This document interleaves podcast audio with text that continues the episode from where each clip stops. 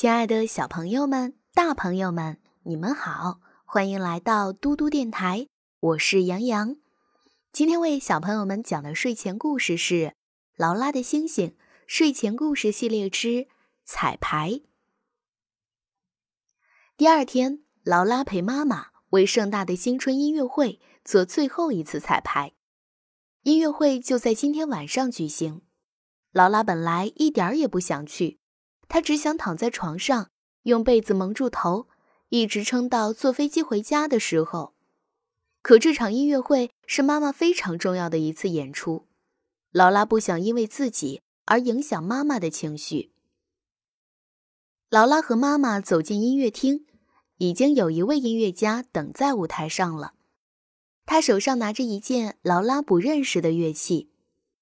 劳拉紧抱藏有星星的包，在观众席。找了个座位坐下，两位音乐家打过招呼之后，就开始演奏了。劳拉忽然看见了坐在后一排的玲玲。“你在这里做什么？”劳拉惊讶地问，心里感到一阵轻松。看来去找年兽的玲玲没出什么事。玲玲脸上一副爱答不理的表情。昨天她满大街跑，找了许久。连年兽的影子都没瞧见，最后沮丧的回了爷爷奶奶家。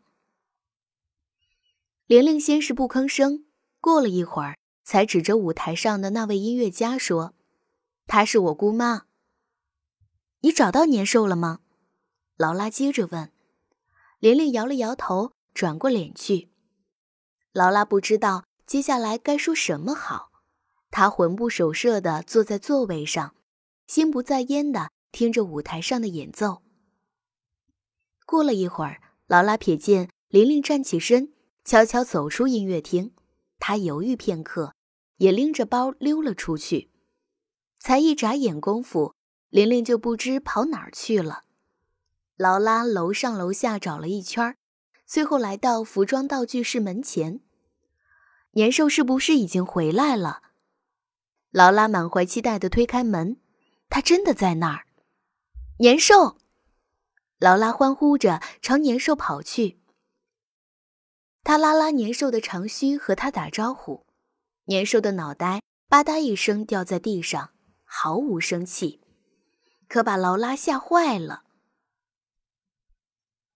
不知从哪个角落里传来玲玲的声音：“这不是那只年兽。”玲玲说：“它只是备用的道具。”劳拉扭扭捏捏朝玲玲走去。“对不起，我为昨天的事，我为昨天的事向你道歉。”他说。“哼！”玲玲没好气地说，“年兽不见了，全怪你。我们本该一起照看他的。”接着他又轻轻说道：“我们本该成为朋友的。我的意思是，你的星星想让我们这样，可是现在……”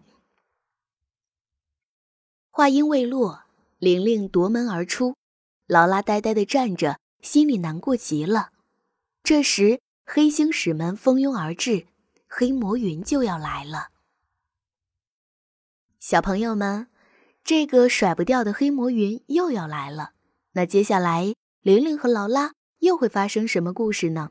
我们一起等待明天的故事吧。我是杨洋，我们明天再见啦。如果你喜欢听杨言姐姐讲故事，可以让爸爸妈妈关注微信公众平台“嘟嘟 radio”。我们明天再见，晚安。